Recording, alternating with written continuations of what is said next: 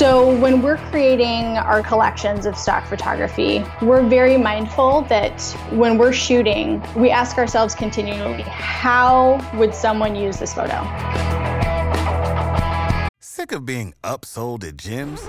My guy, you're currently a base member. For $90 more, I can upgrade you to our Shred membership. For 130 more, you'll be a Swole member. And for just $300 more, you'll reach Sweat Platinum.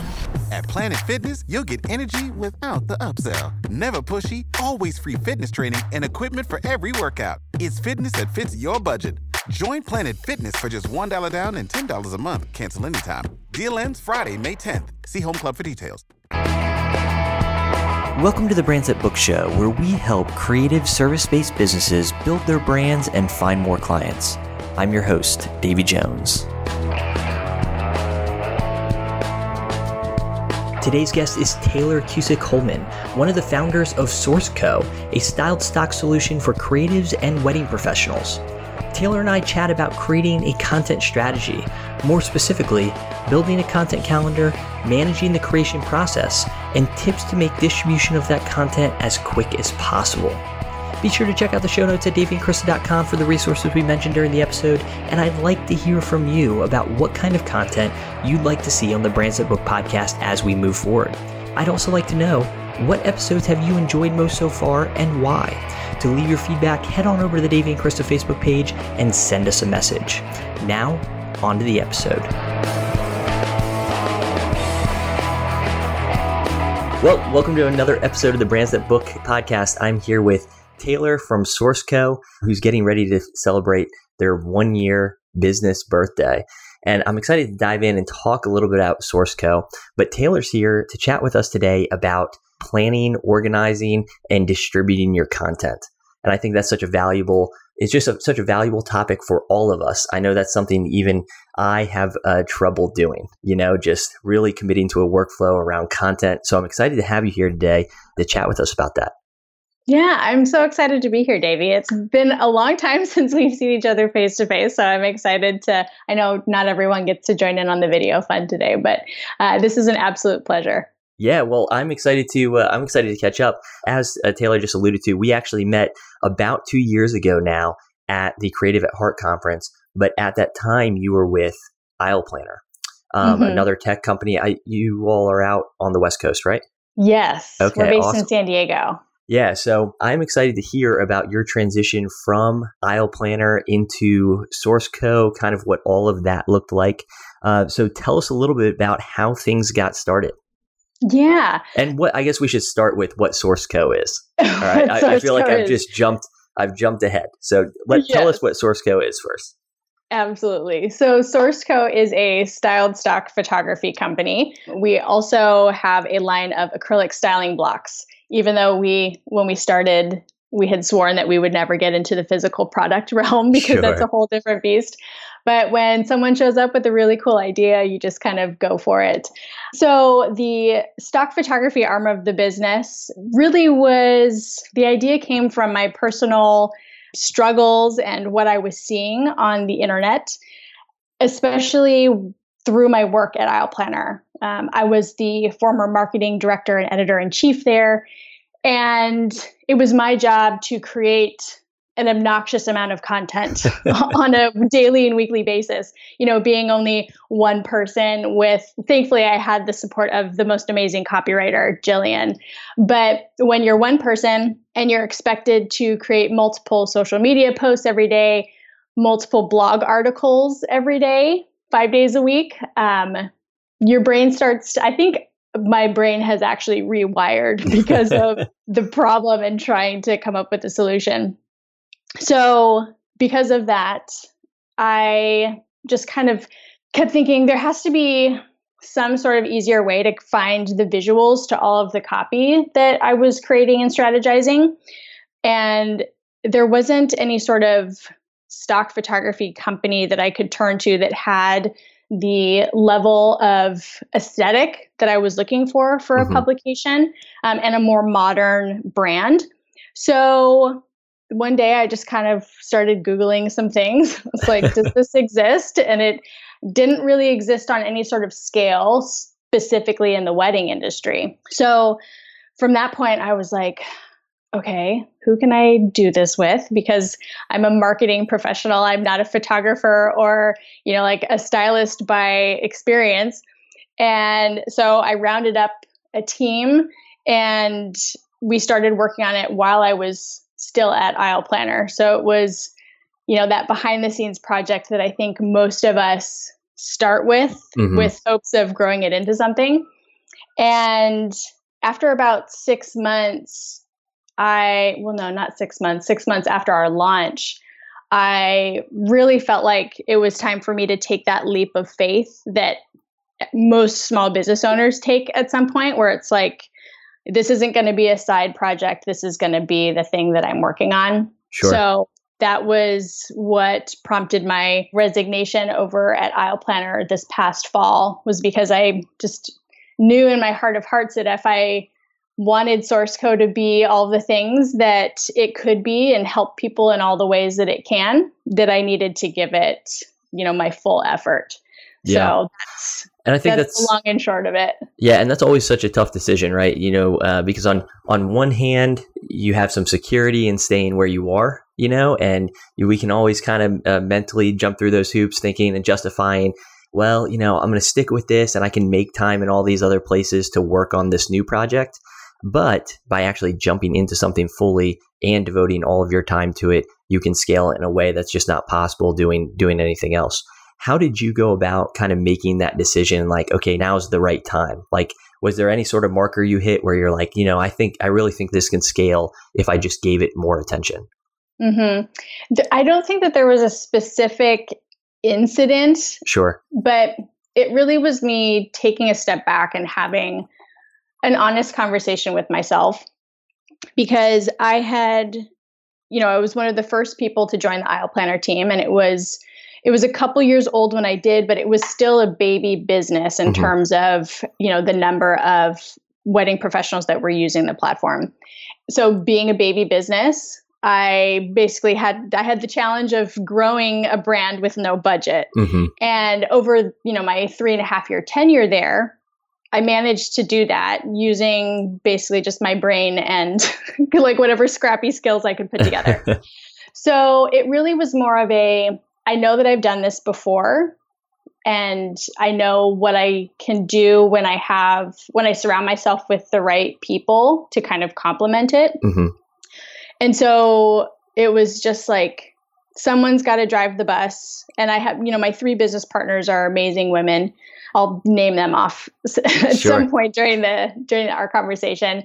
Um, but someone needed to drive the bus, and they are all basically new moms. Mm-hmm. So, and I'm the childless one. So sure. it's like, okay, well, I'm the childless one. So this kind of needs to be my personal baby that I'm nurturing and pulling them in and giving them direction and very clear, you know, expectations and needs so that they can still do all the things that they need to do as parents without sure. losing their mind because they're trying to build a business at the sure. same time. So it was more of like this existential, okay, you guys, if this is going to be something, then someone's got to kind of just take the reins. Yeah, I think it's just always such a tough decision. Even uh, I talk to a lot of husband wife teams, and they're always asking, "Okay, well, how did you and Krista make the decision to to both go full time?" Uh, and I went full time a few years after Krista had gone full time with uh, with our business.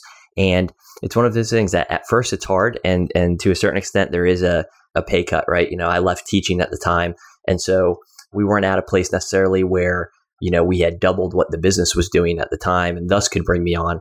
Um, but figured, you know, if I jump in and I and and I'm able to give it all of my time, then we can grow it beyond that. And you know, fortunately, fortunately, that's what what happened. But I always admire you know people who make that leap, just because I know you know how much goes into making a decision like that. But right? yeah i want to talk so to much.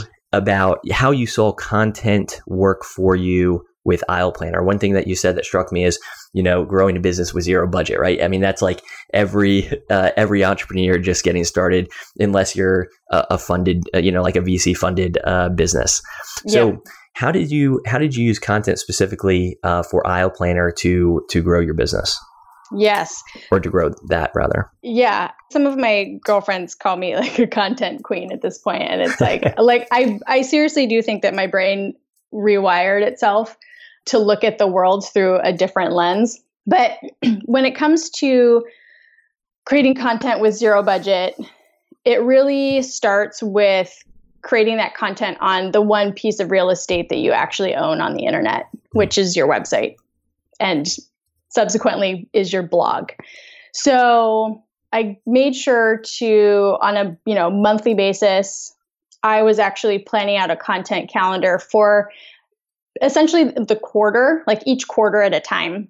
Mm-hmm. And being very strategic about what is the experience of a wedding professional, right? So if we're just going to talk like in the most generic terms, you know, because there are some geographic areas where their, you know, their peaks and valleys are at different times. Like when you live in Arizona, your busy season is not the July, summer, yeah. which is everybody else's busy season.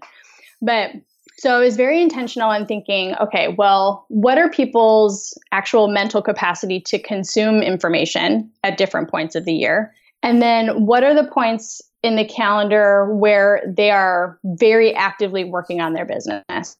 So for wedding professionals, it's actually a pretty compressed timeline because you jump straight from busy season in the summer and early fall into booking season. Mm-hmm. So it's like essentially you have the month of October to get everything together in between your last wedding, which, you know, some people, especially here in San Diego, people are planning weddings year round. Sure.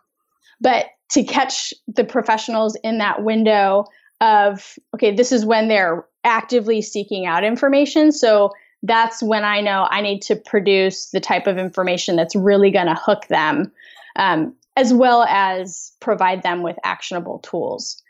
So for any business, you know, your customer has a cycle throughout the year. So making sure that that is mapped out and that you can appropriately create the type of content that they either have the capacity to consume or the need for.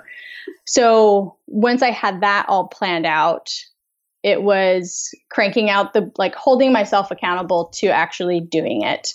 And it's easier to hold yourself accountable when someone else is holding you accountable, right? Sure. Uh, I'm 100% guilty of, I mean, I just pushed a blog post off for Source last week because I had a huge opportunity come up that it was like, this has to get done and this blog post can wait. So no one is perfect, but you have to hold yourself accountable to it. Like, this is by definition, like, you, you know, these are the things that we need to do and then from there, it was breaking up that blog post into reusable pieces because that takes a little bit more time, but it's not an exponential amount of time because you're not recreating something for Facebook, Instagram, Instagram stories, Pinterest, you know, whatever distribution channels you have.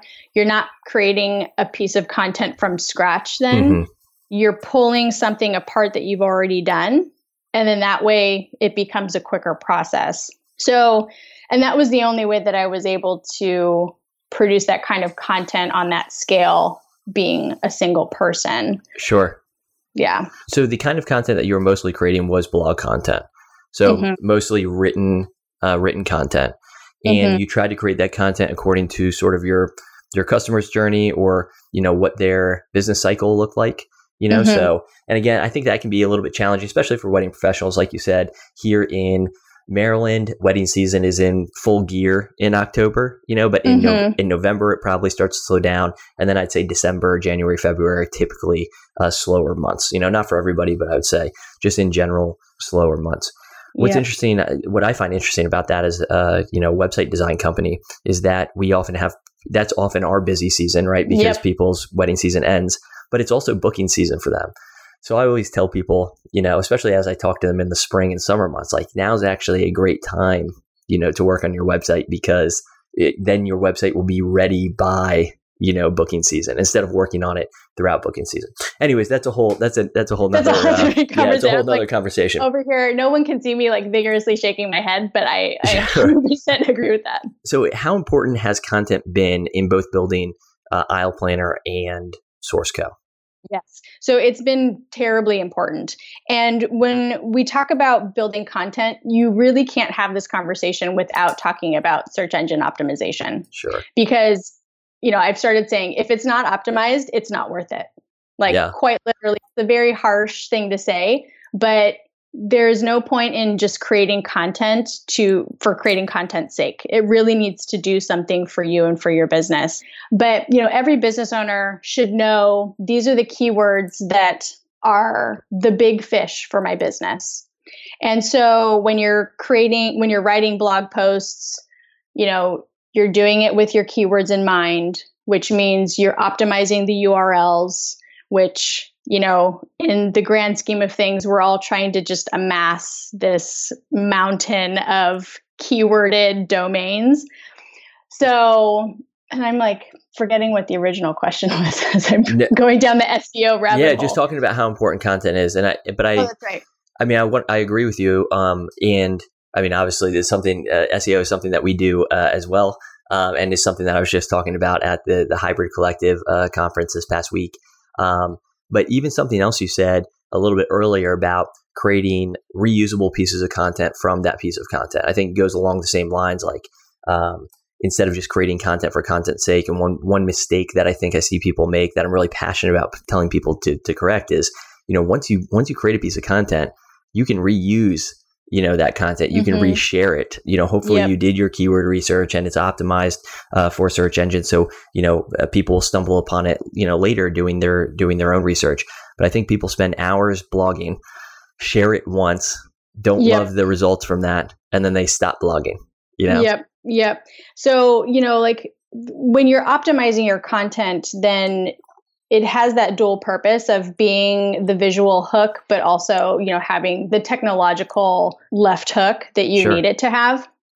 So, you know, because it doesn't take as much money to produce a blog post that's optimized as it would be to run even a social media ad with, you know, any sort of budget, it becomes a very important part of like a guerrilla style marketing strategy. Sure. So even with sourced, especially with Aisle Planner, when you have no money to build or you know to actually do something with like because getting yourself to conferences is expensive or even sponsor opportunities can be thousands of dollars mm-hmm. in swag or fees you know this is the the path of least resistance and like lowest hanging fruit for business owners so business owners don't have to do it on the same type of scale that i was doing it for aisle planner because it's just not realistic because sure. that was like that was my job but it is something that every creative business owner or you know small business even if it's not a creative business you know you need to prioritize it because yeah. it can have an impact if you've done your research correctly and you understand exactly who your target market is, what their needs are, how you can solve the problem, and what that niche is. Because then you're able to cut through all of the noise, which is all of our like that's everybody's problem, right? Is sure. cutting through the noise. So once you know that, you create content that speaks specifically to that person, and then you know you have more qualified leads coming your way. Sure, sure. So, how often would you recommend people aim to create content for their businesses? Yeah. So, because it freaks people out, and they're like, Taylor, I don't have any time. Um, I tell people to start with a very realistic goal of two blog posts a month. Sure. Right? Like, start with that. The goal is to get to one a week because I think that that's still a manageable amount for someone who is either a business party of one or only has a small team. Mm-hmm. You know, if you have someone who's more dedicated to it, then you can start looking at the multiple posts, you know, blog articles a month. But if you can get to one a week, like you're in a really solid spot. And then, like we talked about, you know, you break it apart, you reshare it. You know, you don't always have to be writing fresh content, mm-hmm. or you don't always have to be sharing fresh content, mm-hmm. right? Like, presumably when you've written something and you've shared it a few months later your audience has n- new sets of eyeballs sure so that quote unquote old piece of content now is new to them. So that's how you start folding in and making your social sharing a little bit easier because then you've already done like the legwork and it's just a you know a matter of repackaging it.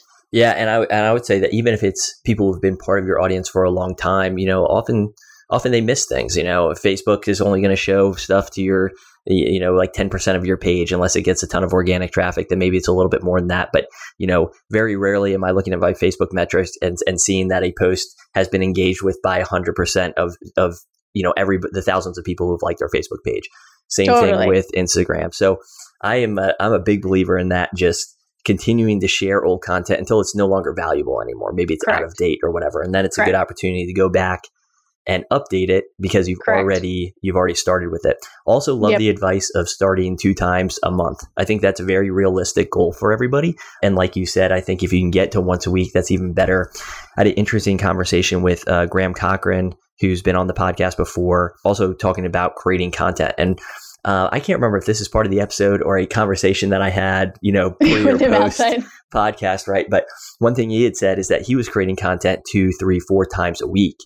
And what he did is, you know, he went down to three times a week. And just to see, like, you know, Google Analytics uh, traffic, like, does that really affect, you know, mm-hmm. my overall traffic? And I guess the answer was no. And then he went down to two times a week. And then he eventually got to one time a week. And so he consistently creates content once a week, but he's noticed that there's diminishing returns in creating more than that, you know, at yep. least for his business. For a big yep. company, I think that can churn out uh, five new posts a week. That's great, you know, good for them. But I would agree that the sweet spot being about once a week, and that's what we do. We aim to to release new content once a week. Yep. I mean, when I was at Aisle Planner at the peak, I was overseeing six blog articles every Monday through Friday. That's which is obnoxious. Yeah, it's right? a lot. Yeah. It's obnoxious. And when it came to the professional blog, which was the the space that we started with, I was, we were producing four articles a week just for the professionals. And then eventually it got tailored back to two times a week. And I would mirror uh, what your friend's experience was is that there wasn't this exponential drop off mm-hmm. in page views when we cut our production in half. So, you know, part of that might be because like we've really done a good job of capturing the people who were going to be, you know, returners. Sure.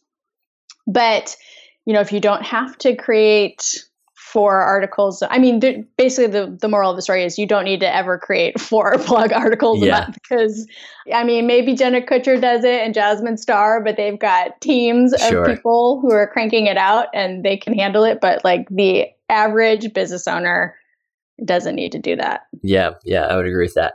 So, as far as uh, you know, planning and organizing content go, like what tips do you have for people coming up with new content and then organizing that content in a makes in a uh, way that makes sense in a content calendar.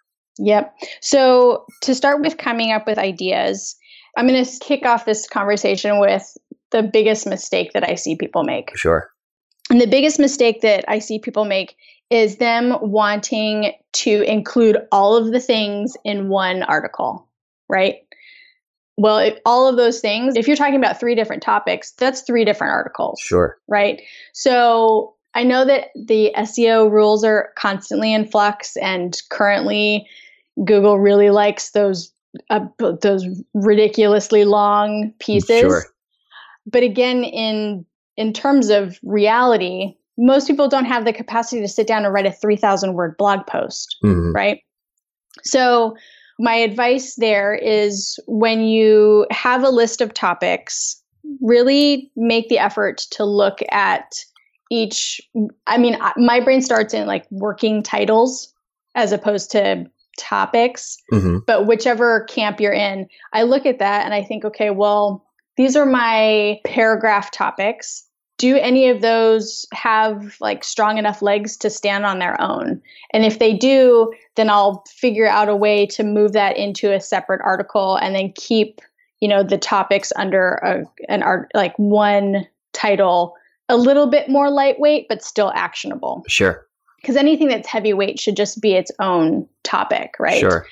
Um in an effort to get to those really long posts there's one business that I I can't actually talk about to like name them that I do this I do this copywriting for them. But what they wanted to create, you know, this really long handbook, so to speak. Sure. And so what we did is we broke it up into five articles that they could publish on their own under five different URLs, but then create a master URL and put all of that content into one.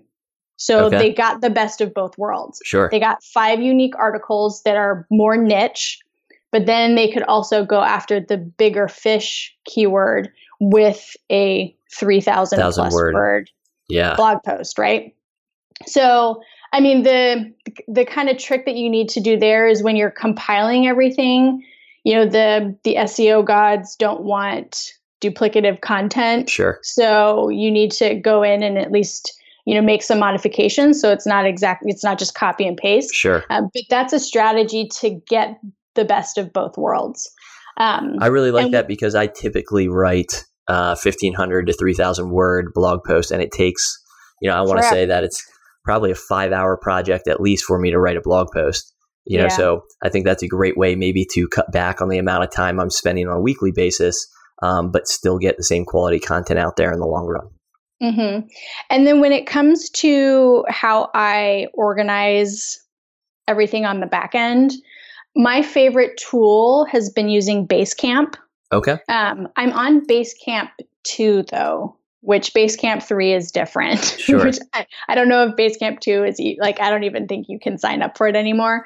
But whatever project management platform you're on, you know, if it has some sort of task manager in it, I create sections where it's like what we're in May. So I have a May publishing, Mhm. June publishing, July publishing. And then each task under that is the working title. And then under the working title, I keep all of, you know, like that's where I'm going to put my outline. If I happen to have the luxury of pulling in Jillian, my copywriter, onto it, like she, all of our communication is happening under that thread. You know, file sharing happens there too. So it keeps everything self contained as opposed to in an email thread hmm so that's typically been how I organize stuff. And I know that there are fancier ways of doing it, but to me, they've been more complicated. And I'm like, I'm a keep it simple, stupid kind of girl. Because once it gets complicated, that's how people's brains start shutting down because it feels like it's a bigger thing than it actually needs to be. Yeah. So, you know, like you can, for anyone who uses Aisle Planner, you could customize sections of your checklist. You know, if you've got a project that's specifically about your business. Um, we also use Asana for, I have too many project management platforms. Yeah. Hi, my name is Taylor, and I use too many project management platforms. Um, but we also do some of this in sourced. You know, when you have business partners, everybody's brain works differently, so you got to find the one that works for for the for the average. But so all three of those platforms have been useful for documenting and organizing content. Sure. But my personal favorite has been Basecamp. Sure. Yeah, I think we use um, we use CoSchedule for uh, like within our WordPress blog, so it's a great WordPress tool for people who use WordPress. Um, that allows us more from a publishing and sharing standpoint to see kind of what's on the calendar, um, and then Mhm. we use ClickUp, which is similar to Asana in terms of you know overall project management for all the different projects that we have going on, from website projects to brand to SEO and so on and so forth. Yeah. Um, so, but uh, probably pretty similar to how you use uh, Asana.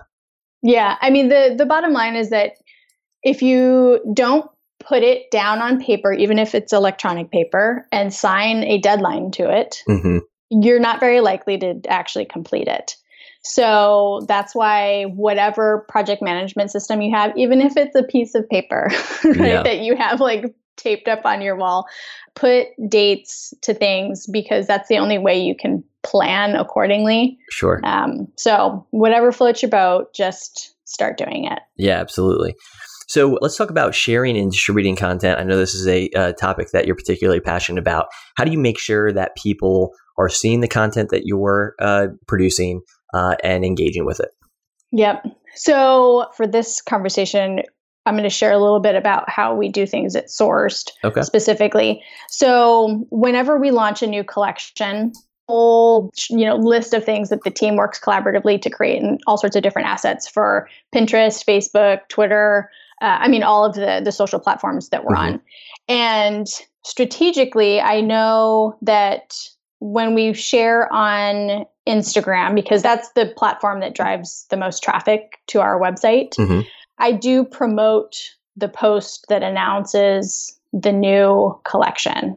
And I give it, you know, a budget and a four day run rate um, because that's a way that I can ensure that new eyeballs are seeing what we're doing. So there is an element of, you know, paid traffic. Tra- yeah, paid traffic. Um, I mean, but for something like that, I legitimately am giving it like a twenty dollar budget over sure. five days. You know, you don't have to go crazy and spend sure. hundreds of dollars. But one of the things that I think we all just, you know, sigh about is that the social media algorithms right now are rewarding you if you're being really proactive about your own engagement. So that has been something that I've made a concerted effort to do in the last few months.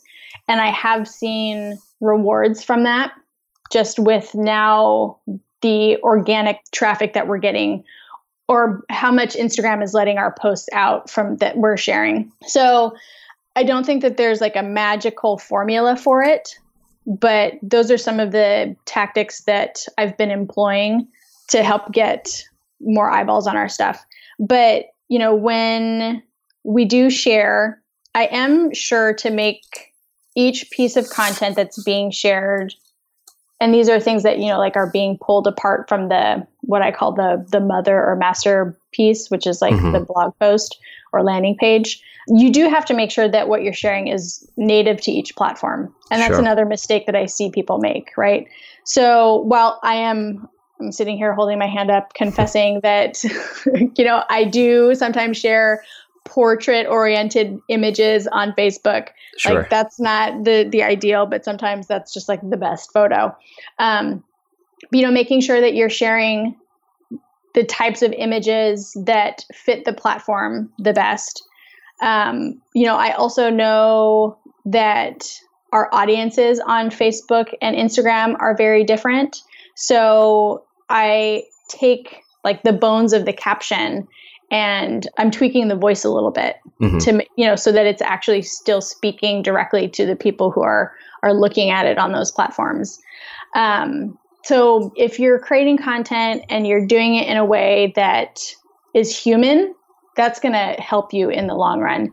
But it is in terms of like the overall strategy, a blog post publishes and we have a version that goes out on Instagram posts. We have Instagram stories that have been designed. We have a Facebook post. We have pins that are designed, which we have a bunch of internal templates that we use for that to expedite the content creation process. I know how I typically break things up and share on Twitter. And then we actually have a page on LinkedIn as well. And that's similar to our Facebook audience. So I just kind of like copy and paste there. Sure. But that's what the web of distribution looks like for us. And like I mentioned, we have templates that we've created to make it all go quickly as opposed to like recreating the wheel every single time. Yeah, and I think uh, having those templates in place is probably huge. Uh, I know yeah. it is for us, just making sure that there were, like you said, for Pinterest, you know, I forget what it is, two to three ratio, you know, yeah. images, the long verticals or what or whatever. Yep. You know, whereas yep. on Facebook, we're you know you're probably using a square image, Instagram square image, IG stories, you know, something that looks more like Pinterest. But we have templates in place, and so I can assign that, you know, to Krista in ClickUp, you know, which is what we use, and then those images are ready for that particular blog post. Yeah, um, yeah. And that's why we like CoSchedule too, is because CoSchedule allows us to schedule to these various platforms using those, you know, various images. Um, yeah so that's been uh, that's been really helpful because if you try to do it, you know, afresh every single every single blog post, uh, you know, that one yeah. That and especially if you're blogging once a week, it's going to it's going to add up. It's going to eat up your yeah, time. Totally. And I mean the other thing that you that everyone should be familiar with is, you know, and this is not anything groundbreaking, but knowing your optimal times to post. Sure. Right? Like I kind of freakishly check our, you know, on Instagram, it's so easy because it's just like the, the user interface is so clean that, you know, I can just double check and remind myself. Because if you're not posting at those optimal times, like then again, it's kind of like not optimizing sure your process. So it's a very simple way. A, if someone out there that's listening to this hasn't changed their social media accounts to business accounts, you should do that sure because it's free and it costs some money. Um, but it also gives you access to that. So you know, with the the bang for your buck kind of theory, you know when you have the most eyeballs in general mm-hmm. looking at your profiles, and then you can schedule accordingly. Yeah, and, and not to plug CoSchedule again, but it's nice because I can choose, yeah. you know, uh, when to share, and one of the options is best time, and so. Uh, you know, it, it, I'm assuming it uses something like machine learning to figure out, okay, this is when most of your posts are engaged with. And so that's the time that it's going to uh, publish. Um, yep. And it does that per day, which is nice. So it might be different on a Tuesday than it is on a Saturday. Mm-hmm. Um, mm-hmm. So we found that to be a really helpful tool. Uh, they did just raise their prices though. So, you know, it's getting to the point where it's like, is it worth know. using this? I know. You know, is it worth using this tool anymore? So I do want to talk a little bit uh, as we wrap up our conversation here, how content creators for their various businesses can use SourceCo to help them in their, uh, help aid their content creation uh, process. So tell us a little yeah. bit about, uh, again, what people can find on SourceCo and then how they can use that or, or work that into their workflow. Yeah. So as I had mentioned earlier, you know, the reason I had the idea for this was because I was cre- I I was I had a personal need for more, more photos, but not just pretty photos. They needed to be functional as well. So when we're creating our collections of stock photography, we're very mindful that when we're shooting, we ask ourselves continually, how would someone use this photo? Mm-hmm. Like sure, it might be the prettiest thing ever, but if it doesn't serve a purpose, then it's likely to get cut from, you know, the actual deliverables. So what I'm talking about in terms of functional photography are things like having white or negative space built in to, you know, so that it makes it easy for someone to drop in text for announcements or, you know, whatever else they might advertisements and things like that. Um, because even the best wedding photographer might not have the right image for something like that in their portfolio because mm-hmm. you know you're shooting for your client not for your marketing needs and your marketing needs mean negative space. Sure. So there's that but we also are creating images that in themselves are a talking point.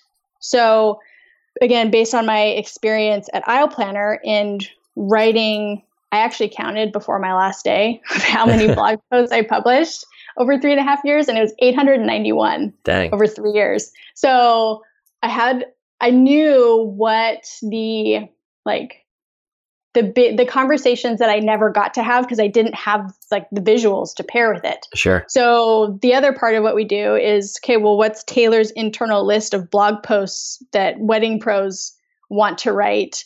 and we're just like trying to crank those out yeah. because again it's very difficult for wedding or creative professionals to you know get these types of images to talk about the business of doing their business mm-hmm. and then lastly i think this is one of the big things that makes our shop and subscriptions unique is that in addition to the stock photography we also release a, a collection of graphics like pattern repeating patterns or you know uh, hand illustrated elements and watercolor washes that people can then use to use in stories or add texture and dimension on their websites. I actually just created an advertisement using one of our graphics because like 90% of the work was there and then I just added some words and dropped in a photo and it was like it makes me look like I'm a designer and I'm yeah. not a designer, but I, I could do it. So those are the things that we're really working to create for people so that, you know, that's how they shave time off of their content creation process and also not become as frustrated, right? Because yeah. there's an element of you know you should do it, you want to do it, and you can partly do it, but sometimes you feel like you can't take it across the finish line Sure. because it might be too expensive to hire a graphic designer to do one project or you're like I don't have a budget to hire a photographer to do this photo sh- like this marketing photo shoot. So like that's the ecosystem that we're trying like it's really a, an ecosystem of resource which is kind of why we ended up being sourced co sure. because we want to be the destination where people come to source things for their marketing needs and for their business. So we've also like we price things, you know, at a rate that's like, you know, for 15 bucks, you can come get the stock photo in the shop that you need. We have certain graphics that are perfectly sized for Instagram or Instagram stories, and those are like five bucks. Mhm. And then subscriptions are they start at $49 to get access to an entire collection which is usually um, at least 75 image and graphic files every month which Wow. part of me feels like we're over delivering on that because no one actually can use 75 Sure. files in a month but you know we know that everyone's brain thinks differently so we do like different versions Mhm. of photographic vignettes or different versions of the graphic fills so that people can choose what like really speaks to them so that's that's really the goal for it is that it gives people the visuals that they need for the expertise that they want to share and that it gives them essentially templates that they can use without having to you know go through the whole design and creation process themselves Yeah, I mean, I really admire how you are uh, taking a really holistic approach to how people create their content in creating the resources that you're creating for these for these content creators. So not Yeah. just hey, we want an image that looks beautiful, but this image can be used in all of these different places, and this is how people might use this image, and this is how, or these are the kinds of content that people might be creating. So yeah. uh, that's awesome. How can people, or how you know, I guess, how can people get to the shop? Uh, where should they go Yeah. to check out SourceCo um, or follow along? Yeah, so you can follow along at sourced underscore co. That's our Instagram handle. And our website is sourcedco.com. Someone already had source.co. they don't do anything with it. I was like, oh man. But yeah, so our shop is on the website. We have subscription options. You know, you can start a subscription, cancel it at any time. You know, we don't lock you in for stuff. But, you know, if there is also the option to subscribe on an annual basis so that you get access to the entire library that we've ever created. So we've got 14 collections of styled stock that our annual members can just pop in and you know pull from whenever on a monthly basis. Um, monthly subscribers get access to the current month's collection. Mhm. But again, you know, $49 for 75 or more files. You know, no one's planning any sort of styled shoot for $49. Sure. Because time is worth more than $49. Sure. But yeah, so sourceco.com and at sourced underscore co is where you can find us on the internet. And then I've kind of been bopping around in real life all over the place this year. So I'm trying to think, where am I going to be next?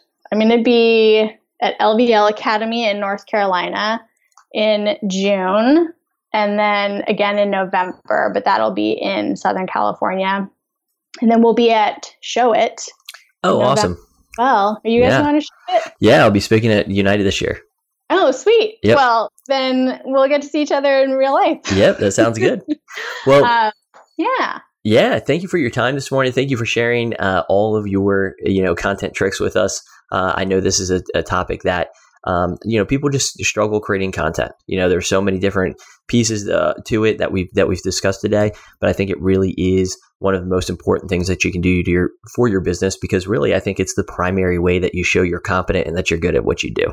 You know, um, that you establish yourself as an expert. So I really Yeah. appreciate your time. I will include a link to all of those, uh, to the Instagram, to the website, all of that in the show notes. So if you're listening, you're driving, you're running, whatever you're doing, you can just go to the show notes and then you can click over to sourcedco.com. So thanks again, Taylor. Thank you so much for having me, Davey. Thanks for tuning in to the Brands That Book Show. If you enjoyed this episode, please consider subscribing and leaving a review in iTunes. For show notes and other resources, head on over to daveyandkrista.com.